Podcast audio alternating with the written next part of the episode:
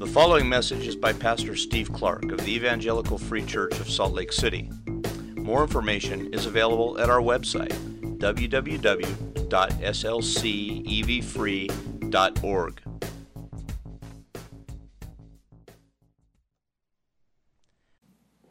Father, we draw near to you by your grace, by the fact that you have made a way in Christ's cross, that you have placed your Spirit in the midst of this people and in the midst of our own persons, in each of us individually, those of us who are believers. You've done a great thing.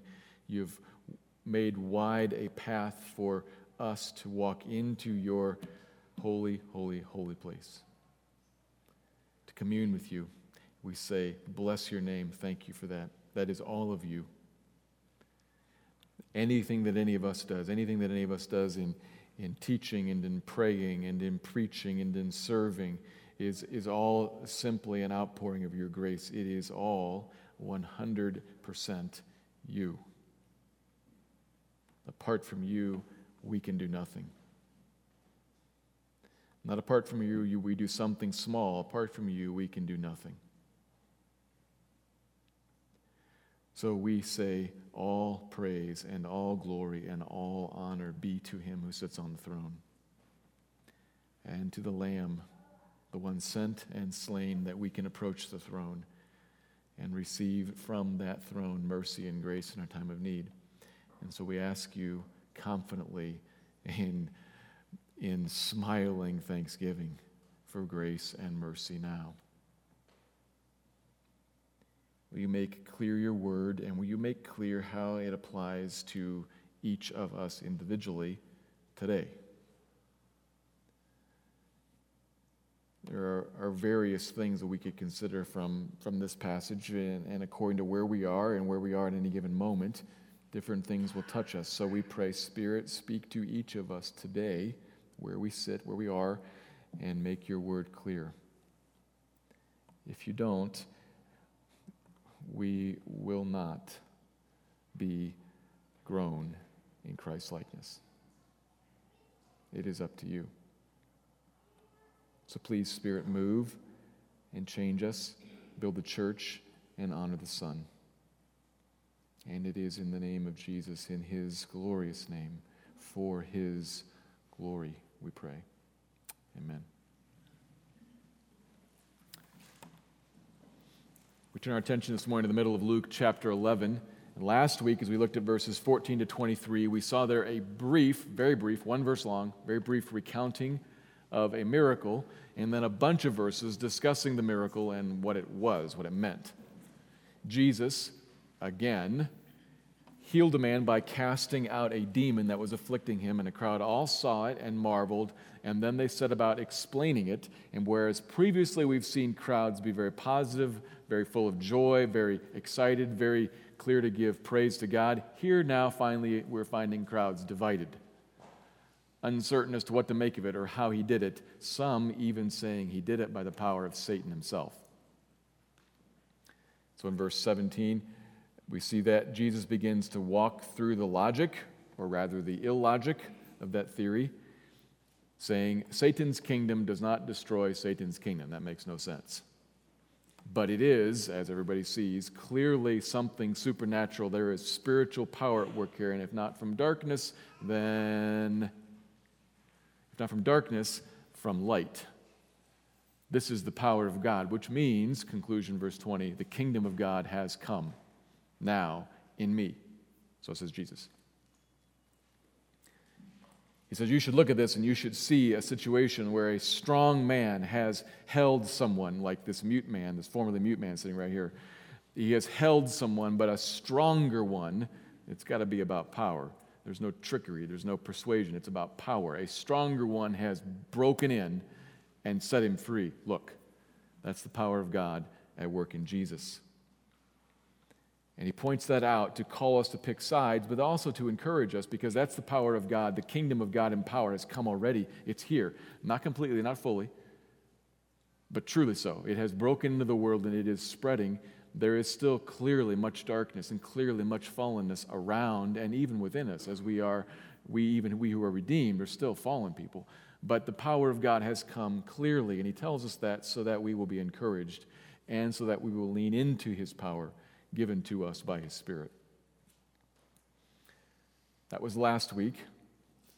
Demon exorcism power response. And continuing with those touch points, with those themes, we come to our passage for today. Beginning in verse 24. And like a lot of passages in Luke, there isn't any time stamp, any date stamp on it, so we don't really know when exactly this happened, but Luke, as commonly he does, he groups things by topics. So he's gathered this together because it's right on the very same topics, as demon and exorcism and response, how we should think about that and what we should do in response to it, what we should trust in, how we should lean. So he's going to work on those themes here in verses 24 to 28, a couple of separate paragraphs that are put back to back because they have some relationship to them. I'm going to talk about those things. Essentially, my goal here, and as I prayed earlier, is that God would take this and would apply what's here to each of us, where we sit, where we are. My goal this morning is that we would think about how to respond to the gracious and powerful work of God that we encounter today. So how we respond today to what we have encountered, maybe today, maybe yesterday, maybe the day before. But how you respond is going to be, as we'll see, critical in this passage. To not respond leads one into great trouble and hardening, in fact. So that's what we're going to look at today in verses 24 to 28. Let me read the whole passage, and then go back and make two observations. When the unclean spirit has gone out of a person, it passes through waterless places seeking rest, and finding none, it says, I will return to my house from which I came. And when it comes, it finds the house swept and put in order. Then it goes and brings 7 other spirits, more evil than itself, and they enter and dwell there. And the last state of that person is worse than the first. As he said these things, a woman in the crowd raised her voice and said to him, Blessed is the womb that bore you and the breasts at which you nursed. But he said, Blessed rather are those who hear the word of God and keep it. Luke chapter 11. And make 2 observations. Here's the first one, and it is longer. I guess I do that a lot, but this is a longer one, so don't worry about the time. God's gracious kingdom power must be met with Godward faith in Christ. God's gracious kingdom power must be met with Godward faith in Christ. If we want real life in the heart, if we want to come out the other side of God's gracious kingdom power, there has to be a response of Godward faith in Christ. Let's see how this passage gets at that. Verse 24, when the unclean spirit has gone out of a person, here's an example of what I'm terming God's gracious kingdom power. Just like we saw, a demon cast out, a stronger man attacking the otherwise strong man, breaking free from his house, a demon-possessed man. The spirit has gone out, and then what happens? Well, Jesus describes in some kind of colorful figurative language what happens to the demon, not so that we can construct a very tight theology of demons, but because really he wants to talk about people. So we can think a little bit about the demon here, but it's really the focus is on the person and how people respond here and how we should respond, how we shouldn't and how we should. So he's going to describe the demon. So the demon is cast out, overcome by God's power, and then it begins to wander around through waterless places, like a desert or a wilderness. It's a metaphorical match for the realm of demons, a desolate place where there's no water, where there's no life. It's demons. The demon is traveling around searching for a resting place, a home, and a demon doesn't go looking in gardens and vineyards. You kind of see, this isn't the main point, but it's the backdrop. Where does a demon go wandering around looking for someone to possess? Not in places that are watered and that have life, but in the desert. Hunting for a person who's living in the desert, wandering around in waterless places, and not being able to find someone, he says, I'm going to circle back to where I just came from, the previous host, my home. And what does he find? Well, the house, remember he's talking about a person here, the house has been swept up, tidied up, fixed. The power of God has come and restored and straightened up and cleaned up this house, this person, so that the mute man can talk now. If you think back a few chapters, remember the man possessed by legion of demons who was stark, raving mad. They had to chain him up. He was so violent, and he could break free of the chains, and he lived in the tombs naked, and he was a threat to everybody. That guy, he's restored in his right mind. He's clothed. He can carry on. He's a productive member of society again. The house swept, cleaned, put back in order. And in this case, unoccupied. That's the whole point. Swept, cleaned, put back in order, productive member of society, a guy who can talk again, a guy who wears clothes and doesn't punch people, somebody who's like restored, but a void, empty, ready to be filled by something else, and he will. This one will be filled by something else. The demon comes, finds him unoccupied, and goes and finds seven other, the whole number of demons, a fullness of other demons who are worse than him, comes back, and they all come and dwell. They take up residence within him, home. And he's worse off than before. Jesus tells that story not to make us think, obviously, man, you should have just stuck with the first demon. That's demonic. And obviously, he's worse off than before. The only way out of this is to respond to that gracious power of God properly. That's the point. He's got to be a recipient of this and then to respond to it rightly. And now the direct subject here, obviously, is demon possession. A demon who lives in, who possesses this person. But we must not think, well, I've never been possessed by a demon, and frankly, I don't know anybody that I know of who has been, so this doesn't apply to any of us. You see, if we did that, if we held it just tightly to demon possession, immediately it has nothing to say to the room. But that's not what's going on here. Which is why I'm saying gracious kingdom power of God. If you change the language from demon possession to stronger man attacking the stronghold of Satan, battering down the gate and ripping out from his possession the stuff he owns, the people he owns, if you change that to be the previous picture, then it begins to widen and you see, oh, the power of God, the kingdom power of God, come to earth to set captives free. Oh, well, maybe that's the power of God come to do good to people who are otherwise under the oppression of darkness. Oh, a little wider. That begins to include all of us.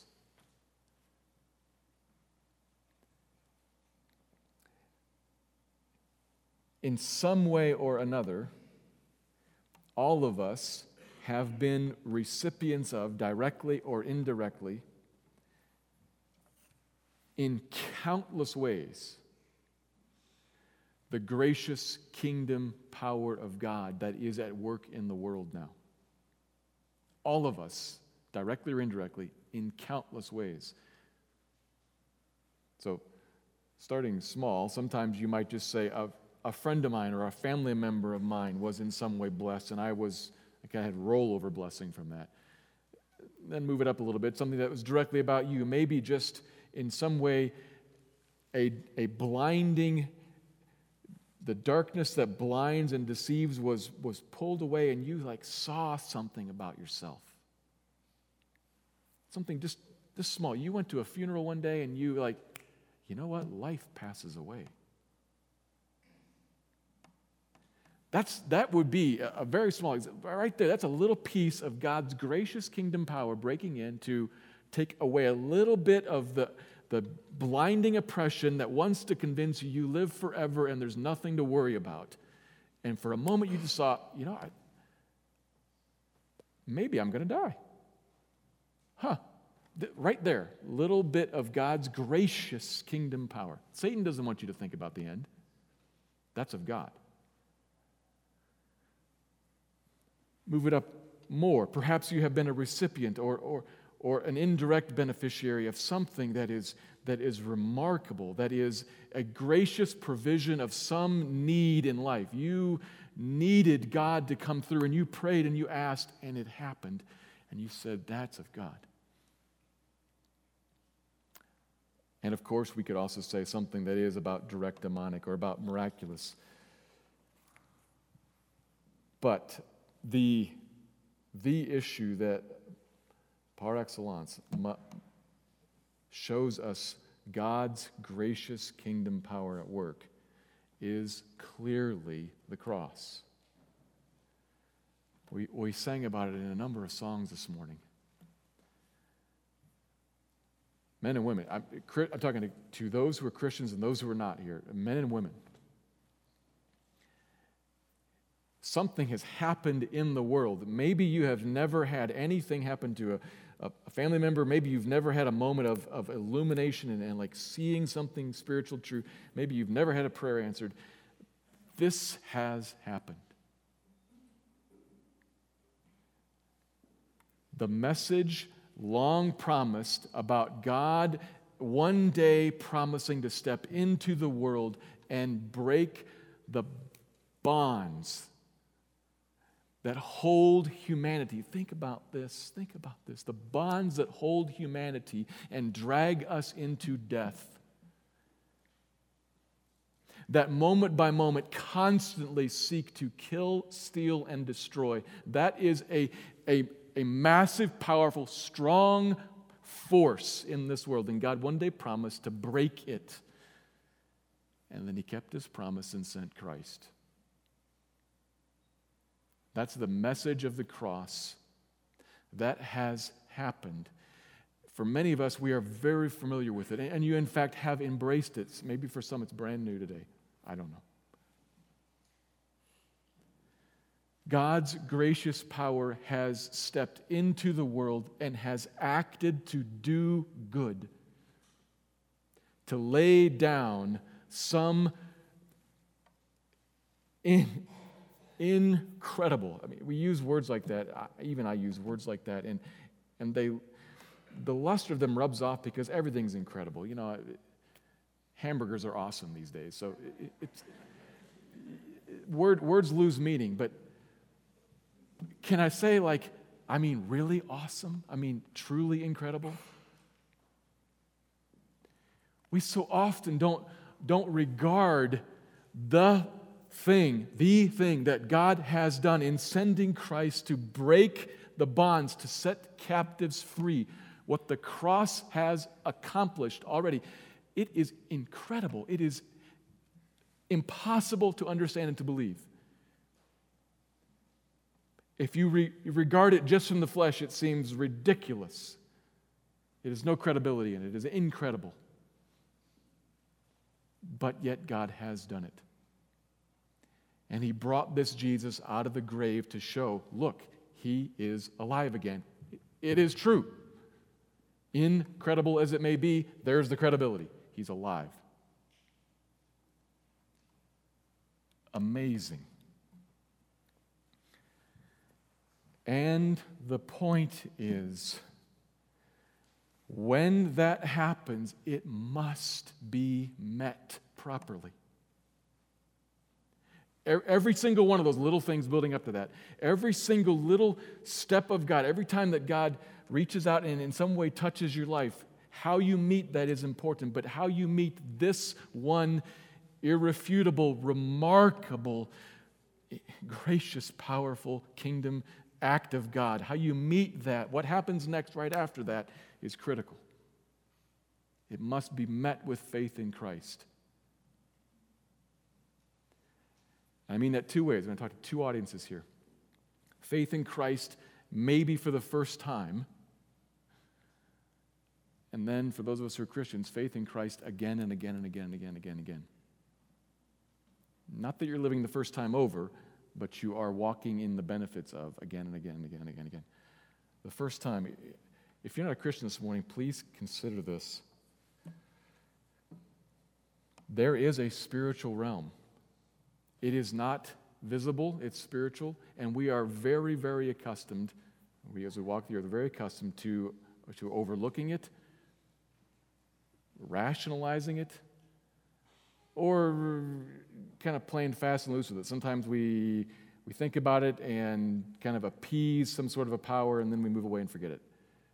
There's a spiritual realm that is more real than the physical realm because this one's going to pass away and that one won't. It's here now. It stretches on into eternity. And what Jesus is talking about here, even in the very subject of talking about demon possession, or in the very act in the previous passage of casting out a demon, is he's lifting up in front of our eyes.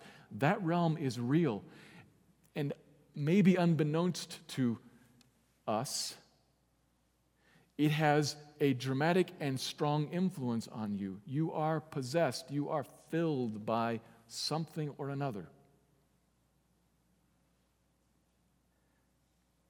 And if it's not God, it's other. And that other comes to kill, steal, and destroy. You. God does not.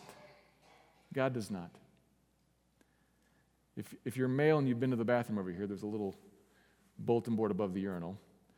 And one of the things posted on the bulletin board asks the question, why would you run from somebody who knows everything about you and loves you completely anyway? That's God. And Satan comes to kill, steal, and destroy. And what Jesus is lifting up in front of us is, God has intervened in the world in love to break those bonds free, and how you respond to that is critical. There's a moment. It's almost like there's a pause button hit, or maybe there's like a fork in the road laid out in front of you. Something has happened, and how you respond either leads to life and blessing. Faith in Christ leads to life and blessing, or the other fork leads to life worse. It leads to hardening. In the story, 7 more demons come along and you end up worse off. There's a hardening that happens to the human heart as we hear this and say, hear it again. Eventually, you're only thinking, what else you got to say? Nothing. This is the message. There is life found. There is freedom found in what God has done in Christ. And to not respond in faith in Christ leads to hardening and leads to death.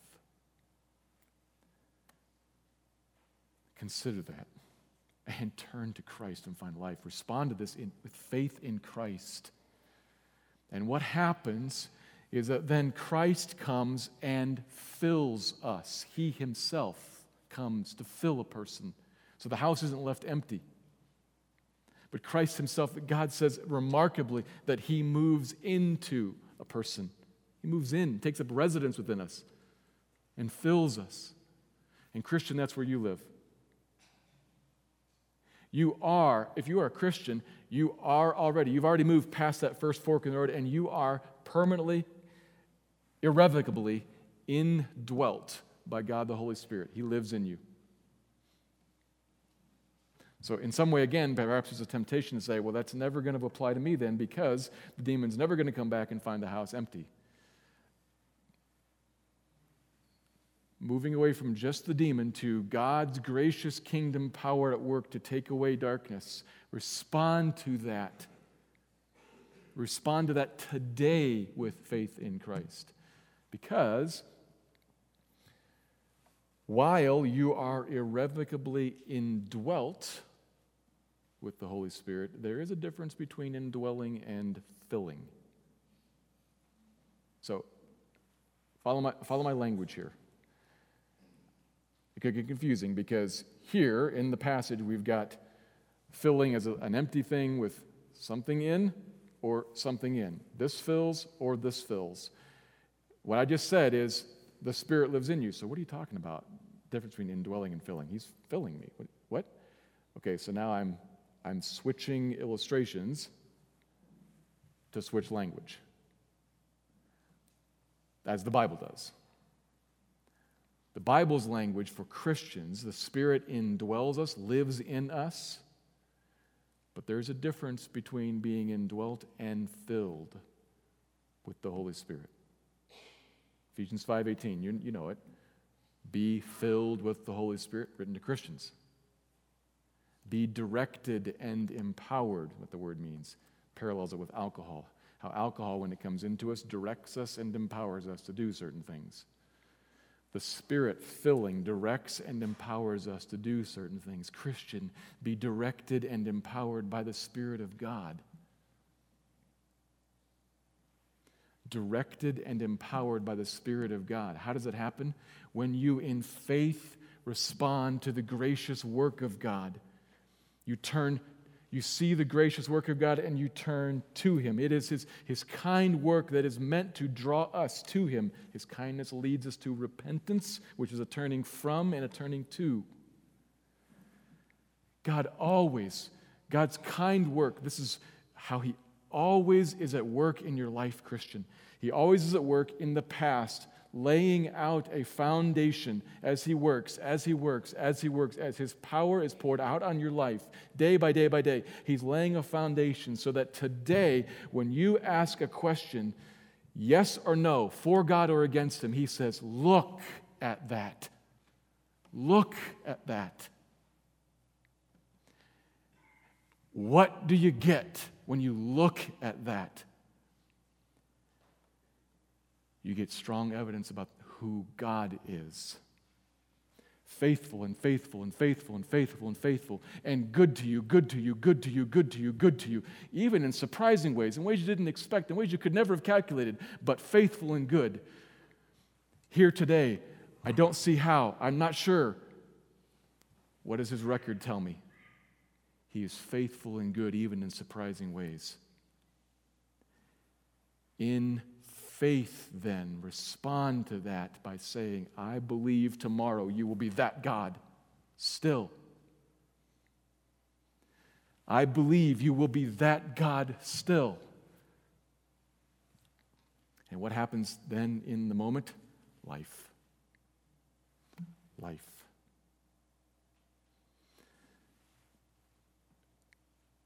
And what happens if you don't respond? In this moment, I see that, or maybe you don't even look. I see that, and all I see in that was what I received, the house swept clean and fixed, restored. But I don't see God in that. I'm not even looking for God in that. I just see the stuff, and I don't see any stuff now. So no, I won't respond in faith to the gracious power of God. What happens here?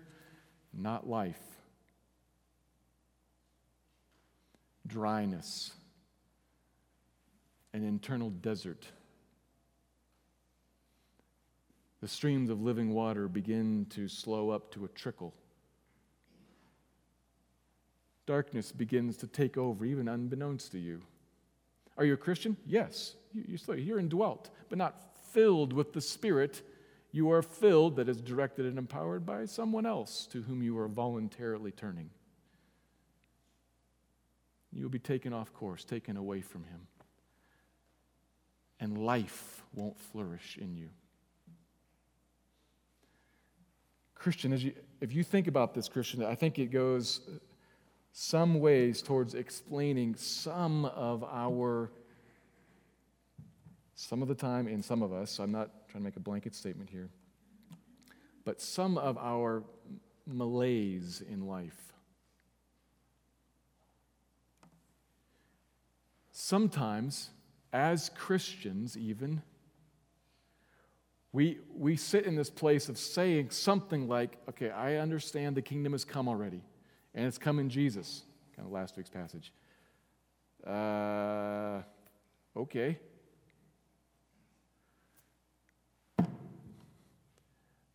Why don't I feel nearly as excited as people seem to think I should feel? That I've known that for a long time. It doesn't really strike me as anything remarkable. So, okay, I'm thankful for that. I close up the Bible, and then I walk out into my life, and it's just the same old in life, and I'm not sure how anybody becomes what 1 Peter 1:9 says, rejoicing with a joy that is inexpressible and full of glory. Who's that? 1 Peter 1:9, writing to the church, he says, of the church, you rejoice with a joy that's inexpressible and full of glory. And you say, I've never known. What is that? Peter says, that's the Christian, not me. Why not? Life. That's life. Rejoicing with the joy that's inexpressible and full of glory, that's life. What does the first part of that verse say? Perhaps it would be helpful to look at this.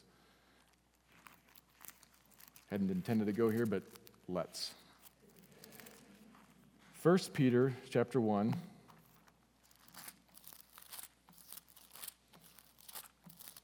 Hebrews, James, 1 Peter 1.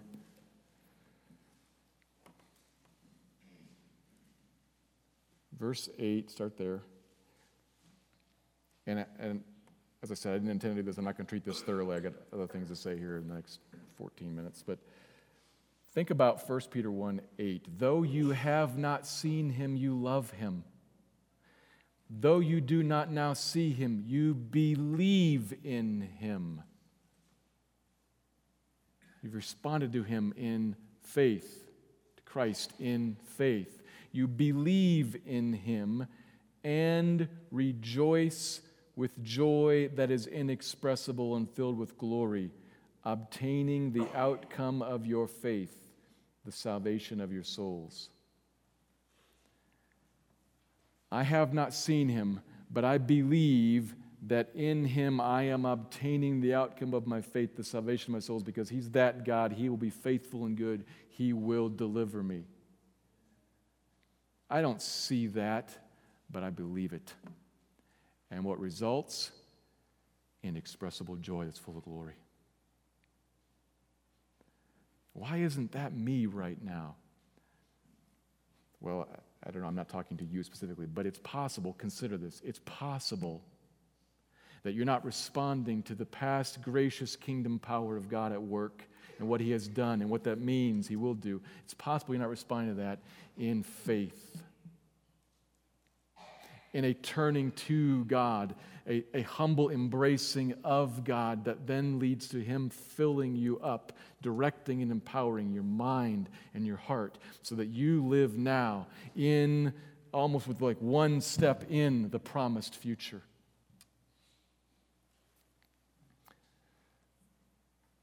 Consider that. Obviously, I'm not talking to every single person all the same way. If you want to talk more about that, I'd love to. But it's possible that part of the explanation behind your malaise, why these verses in 1 Peter 1 don't describe you, is that you don't walk daily filled with the Spirit of God. That is, dependent on him, trusting him, communing with him day by day, moment by moment, like you would any other friend. Talking to him and listening to him and receiving what he says to you, which takes us to the second point.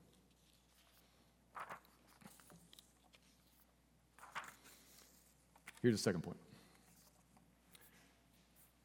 Life comes to the one who in faith keeps God's word. So you can hear some common words there.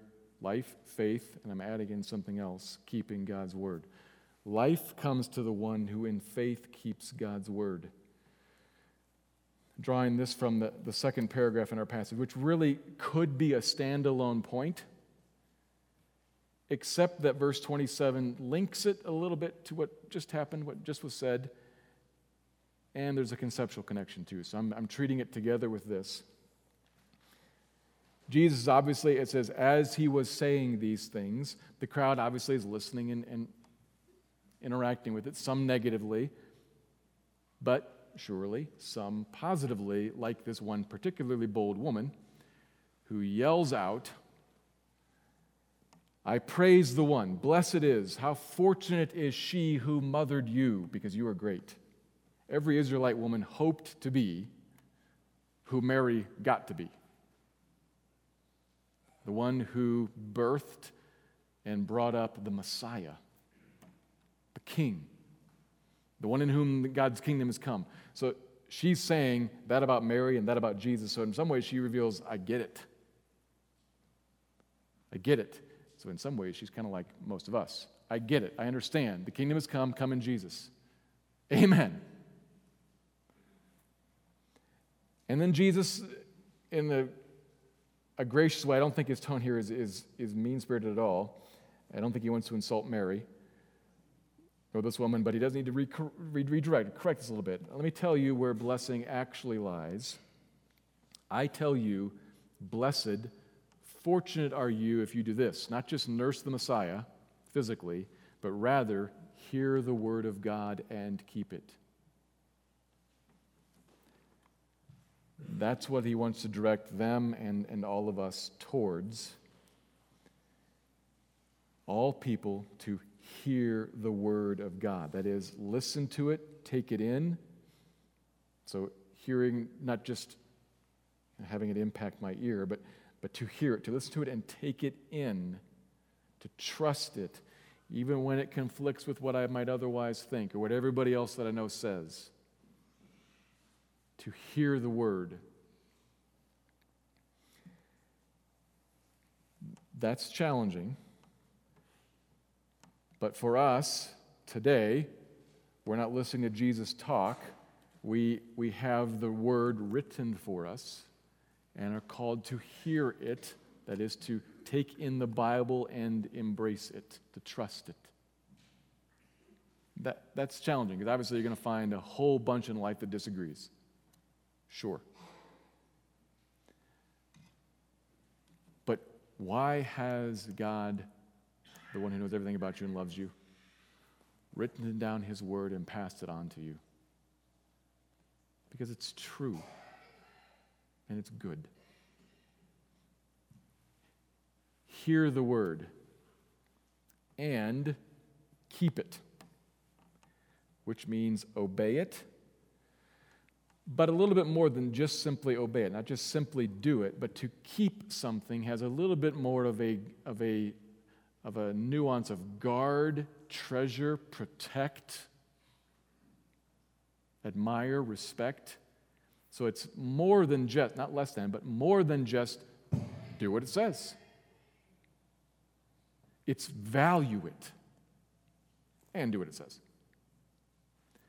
Hear it and keep it. That's what he calls us to, careful attention to the word and careful obedience to it, which may sound a bit familiar because it's very similar to something that we saw earlier. Back in chapter 8, again in the context of family, back in chapter 8, Jesus said, let me tell you who my mother and my brothers are, the one who hears the word of God and does it. So very similar point. So we could say, is this just a standalone point? Is this just a repeat of what he said earlier? And in some ways, yes, but not completely, because it's a little bit different. Not only is it just tied to this passage, but there's a slight difference between chapter 8 and here. Chapter 8, in the context, Jesus is trying to clarify for us who is a genuine disciple, who's a genuine follower, the one who hears it and obeys it. Here, there's a little more lure. There's a little more attraction in it because this is the beatitude. Blessed is the one. Blessed is the one who hears and keeps. This is where life is found. How fortunate is the one who hears and keeps the word. There's more enticement there. He tells us this because it's hard to hear and keep the word. We know there's all kinds of stuff in our culture that's at odds with what the word says, all kinds of things that we will discover in us. So oftentimes we'll find something that we bump into, and maybe it's a belief that we have held and have completely bought about what we should, how we should conduct marriage, or I'm a woman, and here's how I think about femininity. And the Bible says, huh.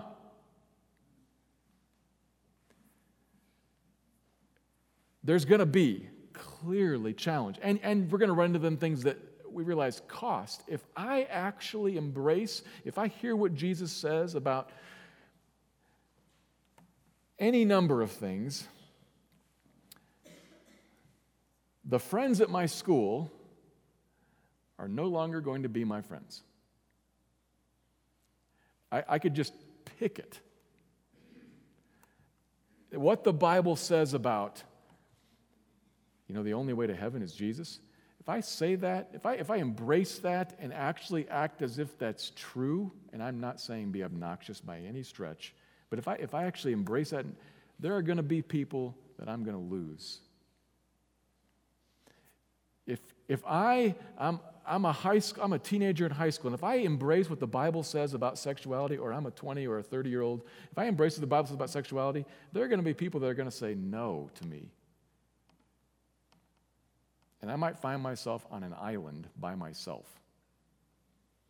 undated, and with no friends. And against that, Jesus says, in fact, what they're telling you is that's the life of desolation. And that's a lie. Let me powerfully peel that back and show you the truth. Here's where blessedness lies. I'm the good God who has revealed this to you and has kept this to you. And I promise you, do I have anything to base that promise on? Is there any reason that you should believe me when I tell you? Yes, there is. Hear this and keep it and find life. So I begin to, as you see, I'm beginning to meld these two things together here.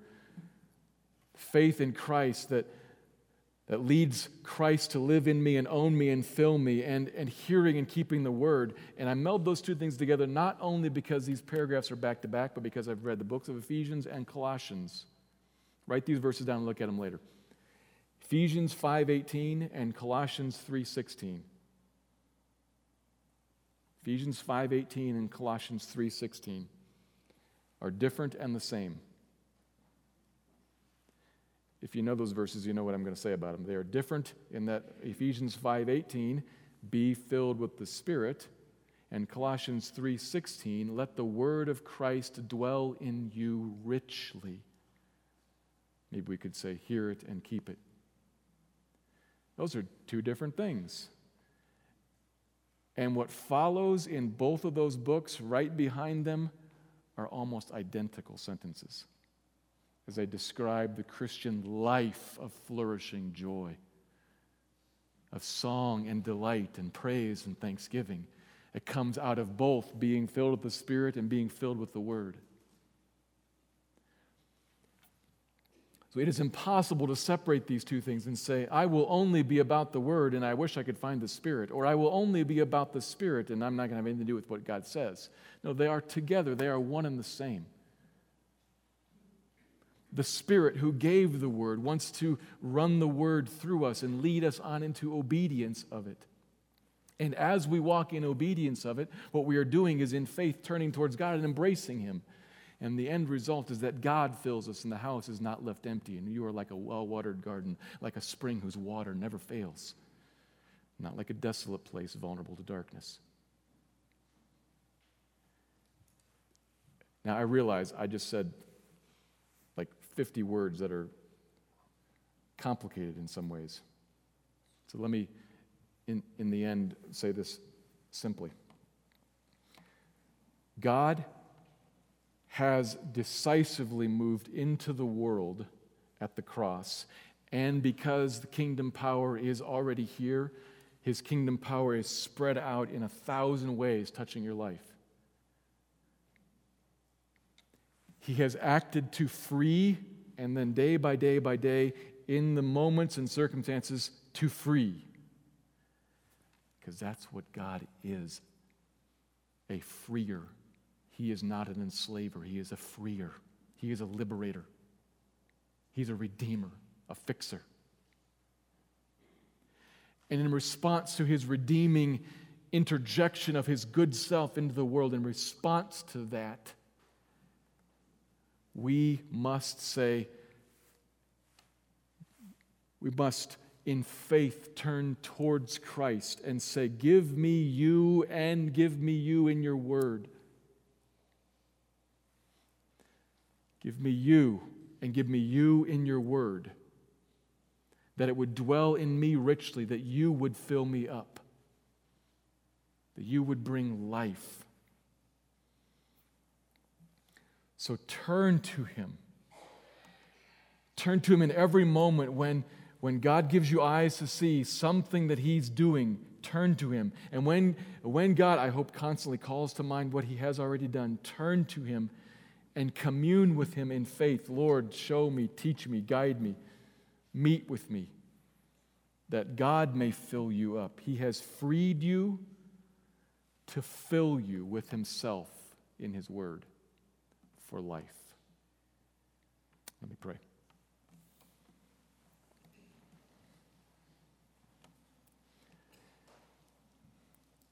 Father, would you help us to grab complicated concepts and pull them together into something clear? Spirit, we look to you to do that. Apart from you, we can do nothing. So illumine even now and clarify even now. Set aside what wasn't important for particular individuals and make certain points that are necessary clear. Call your people to yourself. Call your people to yourself, please. Stir in us faith and obedience that comes from faith. And as a result of obedience that comes from faith, will you please fill us? Produce life, joy that is inexpressible and full of glory. We see and believe you are giving us the outcome of our faith, the salvation of our souls. Do that work in your people. And for those here who don't know you, Lord, would you reveal to them the danger of darkness, the death of darkness, and the glory of bonds broken and life bestowed. Make that clear to some here today even, and open their eyes. Give them faith. Call them to you. We look to you to do this, Father, Son, and Spirit, for the sake of your name. Amen.